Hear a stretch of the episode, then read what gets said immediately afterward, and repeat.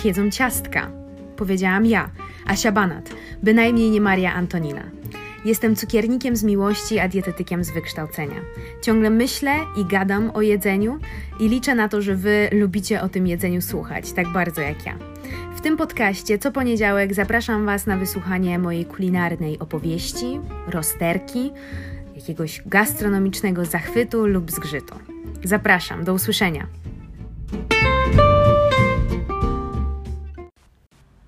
Pierwszym odcinku chciałabym opowiedzieć Wam troszkę więcej o tym, skąd wziął się pomysł na ten podcast, dlaczego nazwa Niech jedzą ciastka, kim była Maria Antonina, dlaczego Francuzi są szczupli i co to jest Café Gourmand. Zapraszam. Cześć, z tej strony Asia. Witam w pierwszym odcinku podcastu Niech jedzą ciastka. Bardzo mi miło, bardzo mi przyjemnie tutaj po tej stronie mikrofonu. Yy, o czym będę chciała opowiadać? Będę chciała opowiadać różne kulinarne historyjki, bo ja bardzo lubię kulinarne historyjki. Pewnie będzie mnóstwo dygresji, yy, ale mam nadzieję, że dowiecie się czegoś ciekawego i że no po prostu umilę Wam różne chwile w Waszym życiu. Chciałabym zacząć od pewnego postulatu. Mianowicie, nigdy nie zabroniłabym nikomu jedzenia słodkości. Możliwe, że użyłam tutaj jakichś dziesięciu zaprzeczeń w jednym zdaniu, co jest niepoprawne, no ale chyba wiecie o co chodzi. No nie zabroniłabym nikomu. Jestem dietetykiem z wykształcenia i w sumie zabranianie słodkości mogłoby wydawać się wskazane, ale jestem cukiernikiem z zawodu, a właściwie po prostu wykonuję cukierniczą pracę na co dzień. Brzmi to może niezbyt pięknie, ale taka jest prawda.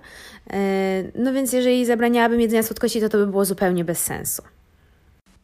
Możecie kojarzyć mnie jako posypane. Mieszkam w Łodzi, tutaj dekoruję, tutaj piekę, tutaj sypię brokatem i tutaj robię te wszystkie inne słodkie rzeczy. Ale przede wszystkim kocham jeść. Może niekoniecznie akurat w Łodzi, ale, ale kocham jeść, kocham jedzenie, kocham o nim czytać, kocham je gotować, kocham o nim gadać, co mam nadzieję, że Wam udowodnię w tym podcaście. I kocham wydawać też oczywiście na nie pieniądze, co może nie jest akurat najrozsądniejszą rzeczą, ale c'est la vie. Słodkości od zawsze były na mojej gastroliście przyjemności bardzo wysoko. Od dziecka mnie fascynowały, odkąd zaczęłam piec mojemu tacie z mąki, z cukru i z wody ciastka w szufladzie, a później robiłam wycinanki z gazet i zaklejałam sobie zeszyty tymi przepisami. Mam je do dzisiaj, korzystam z nich i są to naprawdę jedne z bardziej wartościowych rzeczy w mojej kolekcji. No ale co, no nie możecie mi się dziwić. Słodycze nie dość, że są, znaczy się zdarzają się, nie dość, że smaczne, to jeszcze śliczne. I ja się czuję taką sroczką słodyczową i wszystko, co jest piękne i jadalne jednocześnie już tam powoduje, że, że iskrzą mi się oczy. Co jest dla mnie ważne? Ważne, żeby było widać w tym kunszt rzemieślnika, cukiernika, artysty. To, żeby te słodycze były robione ręcznie z naturalnych składników, to jest dla mnie jakby największa wartość. To mają być takie desery, że wow, że warto. Takie desery, że warto. Warto je zjeść bez wyrzutów sumienia, po prostu warto. I jest taka dewiza, która jest bardzo słuszna i myślę, że bardzo aktualna w dzisiejszych czasach, w których żyjemy. Mianowicie, nie jedz tego, co reklamują w telewizji. I to jest bardzo fajna zasada. Przynajmniej, no jasne, że nie da się jakby w 100% do niej, do niej um, jej się trzymać, ale, ale to jest dobra droga. No bo gdzie wyjątkowość w takich masowo produkowanych słodyczach? Można ich kupić nieograniczoną ilość, nie jest to nic wyjątkowego, nie jest to żadne święto ani żadna jakaś ogromna przyjemność, a poza tym nawet nie jesteśmy pewni, co tam się w nich kryje. Także dla mnie, no, bez sensu. No, oczywiście już wyciągnęłam grube moralizatorskie działo, a ja nie o tym. Chciałam Wam opowiedzieć w tym odcinku, dlaczego mój podcast właściwie nazywa się Niech jedzą ciastka. Muszę cofnąć się w tym momencie do czasów swojego gimnazjum, gdzie jako młoda nastolatka e, uwielbiałam oglądanie filmów, filmów na pirackich DVD. E, moim ulubionym, absolutnie ulubionym, który katowałam non-stop, był film Sofii Coppoli Maria Antonina. W tym filmie życie królowej francuskiej było usłane nie tyle różami, co makaronikami i zalane morzem szampana.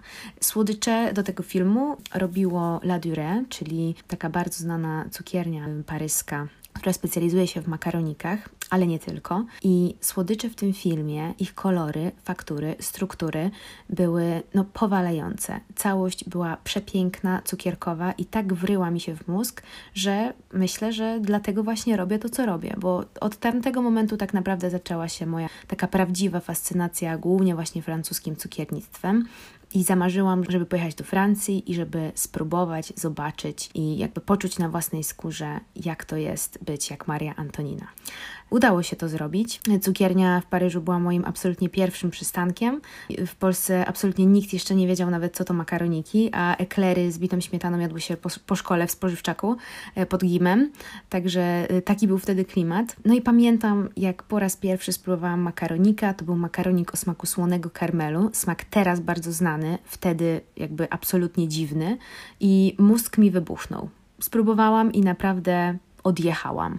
Nie spodziewałam się takiego efektu, tej chrupkości, miękkości, tej słodkiej, słonej słodyczy. No, coś przedziwnego. To uczucie już po prostu zostało, zostało ze mną aż do teraz. Ta taka fascynacja i ta, to rozkładanie na czynniki pierwsze smaków.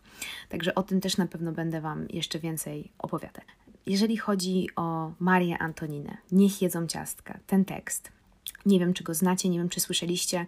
Ona została oskarżona o, o wypowiedzenie takiego zdania, a właściwie w wolnym tłumaczeniu z francuskiego powinno być niech jedzą brioszkę. To był trudny czas w historii Francji, zaraz przed rewolucją francuską, gdzie lud francuski głodował, była ogromna bieda i ogromne różnice społeczne, a Wersal kwitnął i ekstrawagancja, która działa się na, na królewskim dworze, była po prostu nie, nie do pomyślenia. No i podobno francuska królowa miała od powiedzieć niech, niech jedzą ciastka na informację, że jej lud nie ma chleba. E, okazało się to jakby w późniejszym czasie i w przekładzie historycznym nieprawdą. E, Maria Antonina nie powiedziała takich słów, ale ten tekst zapisał się jako taka no, ikona tego przepychu i tego przepychu, który był jakby połączony właśnie z, z tym cukiernictwem i z, i z tą słodyczą. Co ciekawe, jestem cukiernikiem obecnie, ale po drodze zostałam także dietetykiem. I w ogóle temat żywienia, nie tyle samego jedzenia i słodyczy, też mnie fascynował od dawna. No i właśnie, będąc we Francji, zaczęłam zastanawiać się, jakim cudem Francuzi mają takie nienaganne figury. Są tacy szczupli i, i zadbani. Francuski odpowiedziałoby pewnie, że sekretem ich figury są problemy miłosne, albo jakiś nowy kochanek, albo po prostu kazałyby mi tyle nie żreć. I tutaj jest, myślę, pies pogrzebany, bo właśnie chyba o to chodzi. Ale o tym za chwilkę. Stworzono kiedyś takie badanie, a właściwie stworzono taki koncept, który nazwano francuskim paradoksem. Francuski pa paradoks polegał na tym, że zauważono w populacji Francuzów y, bardzo niski odsetek osób z chorobą wieńcową i osób, które niestety umarły z tego powodu, w porównaniu do ilości spożytych tłuszczów nasyconych. Wiecie, foie gras, masełko, krosancik i tego typu rzeczy. Ciasteczko, to wszystko jakby jest bardzo dobrym źródłem tłuszczów nasyconych, więc zaczęto zastanawiać się, jak oni to robią. Padło na wino, padło na czerwone wino na to, że jest to remedium absolutnie na, na to schorzenie i z jakiego powodu tak myślano. W czerwonym winie, jak pewnie słyszeliście, bo, bo też jakby y, wiele źródeł o tym trąbi, y, są antyoksydanty. Jest resveratrol, czyli taki bardzo silny antyoksydant, który rzeczywiście może mieć wpływ i to dość poważny na rozwój choroby wieńcowej i na ochronę przed rozwojem tejże choroby. Ale trzeba byłoby wypić nieprawdopodobnie dużą ilość wina i przy okazji rozwalić sobie wątrobę i umrzeć z choroby alkoholowej, żeby rzeczywiście przyjąć tego resveratrolu na tyle dużo, żeby ochronić się e, przed chorobą wieńcową. Także okazało się, że to jednak nie czerwone wino powoduje, że Francuzi są tacy szczupli, a coś innego. Bardzo prosta zależność. Umiar. Ich ratuje umiar.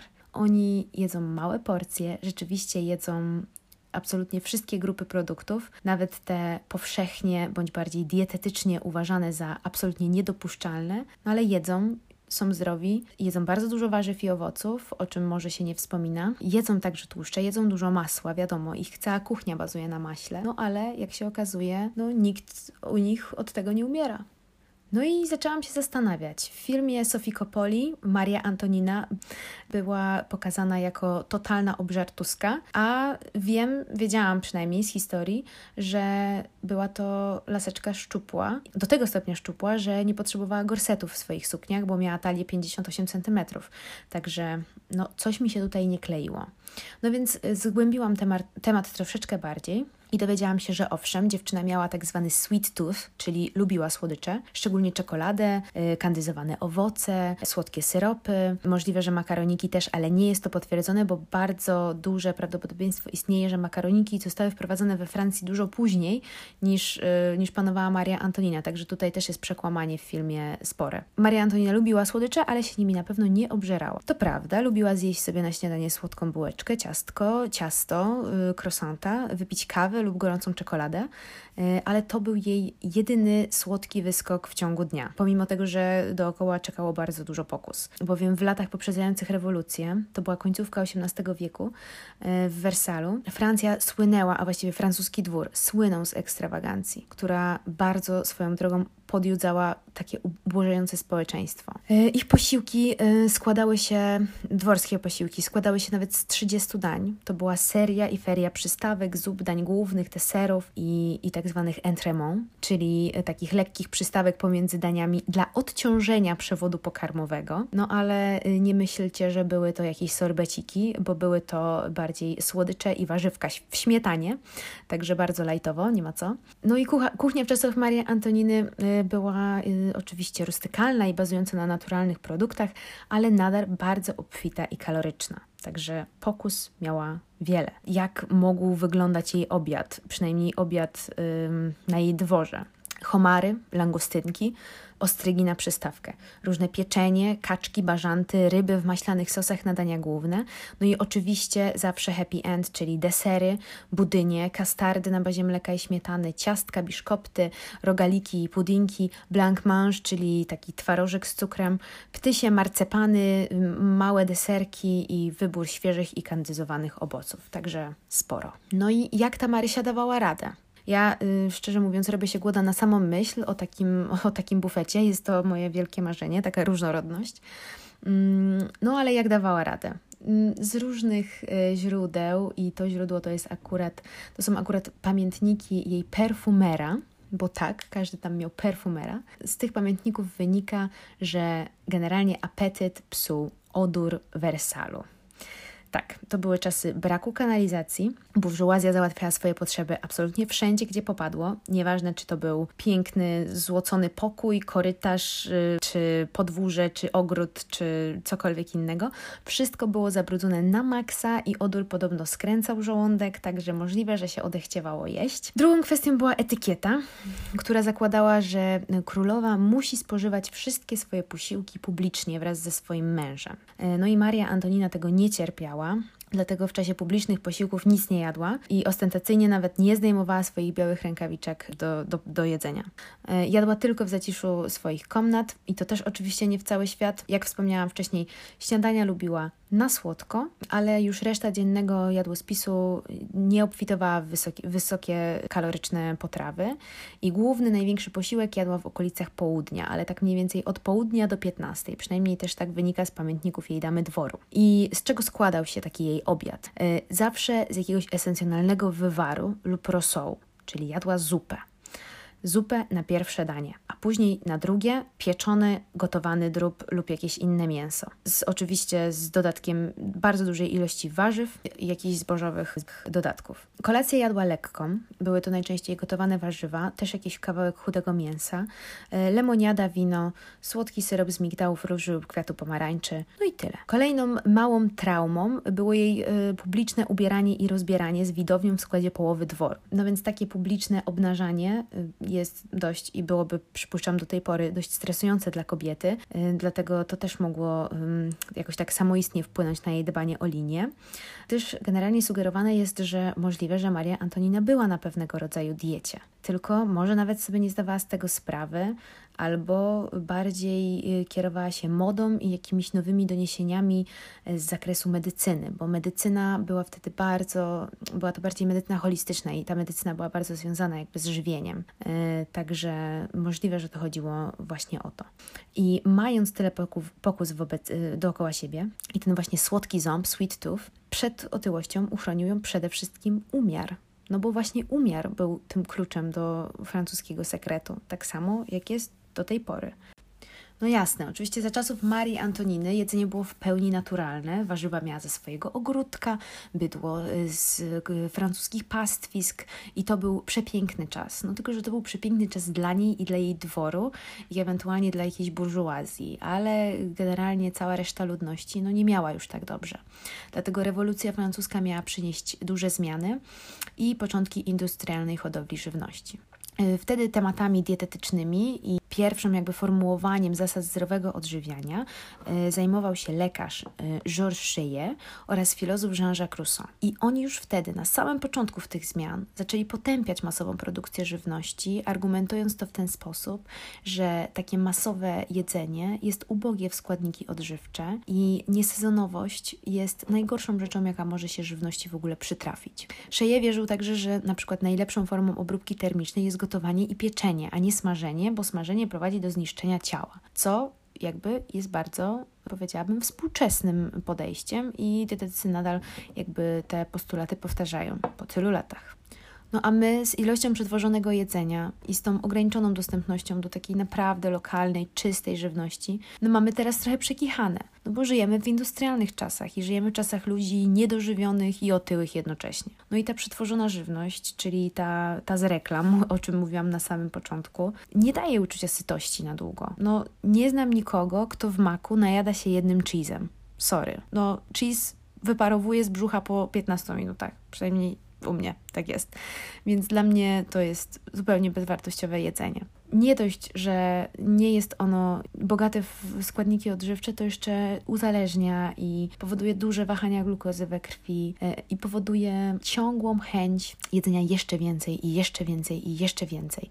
No bo nasze ciało ma braki, jest niedożywione, więc potrzebuje, przynajmniej stara się, komunikuje, że stara się walczyć i uzupełniać te wszystkie składniki odżywcze. No a z takiego żarcia po prostu jest to niemożliwe. Producenci oczywiście na to czekają, bo to jest skonstruowana żywność w taki sposób, żeby nas właśnie uzależniała i żebyśmy kupowali jeszcze więcej i więcej. Także mm, serdecznie polecam Wam bezbolesne zastosowanie tego stylu à la française, czyli jedzenie małych porcji jak najbardziej zróżnicowanego jedzenia może być bardzo proste, a najlepiej nawet, żeby było proste, a przynajmniej żebyście wiedzieli, co w nim jest, czyli jedzenie domowe, przygotowane od zera. Zarówno mogą to być i zupy, i dania główne, i, i także desery, bo w deserach jakby nie ma nic złego. Najważniejsze jest to nie obżerać się, nie obżerać się ogromnymi porcjami jednego dania, no bo to jest bez sensu. Fajnie jest popróbować wielu rzeczy, przynajmniej ja tak uważam. No i fajnym konceptem, znanym od lat 80., jest tak zwany café gourmand bądź café gourmandise. I ten genialny koncept powstał właśnie w imię umiaru. Oczywiście gdzie? We Francji, wiadomo. I zazwyczaj we Francji po daniu głównym podawano deser, a dopiero po deserze podawano kawę. W ogóle jest to taka pozycja w menu, która nazywa się café gourmand, czyli taka kawa z pompą, taka fancy kawka. No i do takiej fancy kawki, najczęściej jest to espresso, podawane jest, są trzy albo cztery słodkości. Maleńkie, takie bite-size'owe, na jeden albo na dwa gryzy, które mają przeróżne smaki, tekstury, temperatury i są po prostu wydarzeniem. Jakby próbowanie tych różnych rzeczy maleńkich jest przeżyciem dla kubków smakowych, a jednocześnie jest zupełnie bezkarne, no bo są to malutkie rzeczy, nie, nie, nie najadamy się nimi, nie mają one jakiejś nie wiadomo jakiej y, ilości kalorii, żebyśmy później musieli spalać je y, na siłowni i się biczować, że, że zjedliśmy coś słodkiego. Także koncept jest naprawdę wspaniały. Dodatkowo bardzo często w tym menu nie jest napisane, co to są za desery i y, są one serwowane w formie takiej niespodzianki dla gościa. No, nie może być nudno. No, genialna sprawa, przynajmniej jak dla mnie. Nie martwimy się ani o nadmiar kalorii, ani o taki przesyt czy, czy przesłodzenie.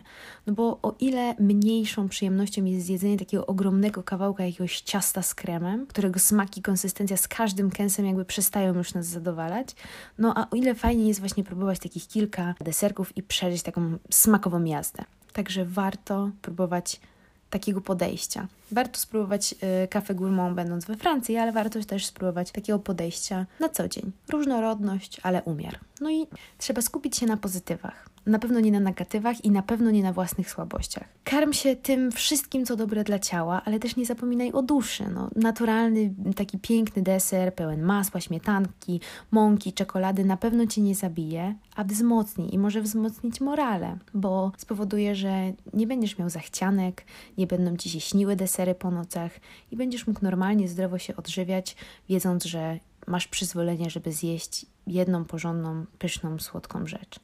Tylko błagam o jedną rzecz. Nie pij cukru, czyli słodkich napojów, w tym żadnych soczków, bo to akurat jest totalnie bez sensu.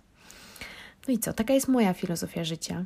Czyli umiar nie hamuje w jego smakowaniu, absolutnie, ale pozwala nam na zdrowe i dostatnie życie i posiadanie zdrowego i gibkiego ciałka. I narzucanie sobie jakichś dużych ograniczeń związanych z żywieniem jest więzieniem.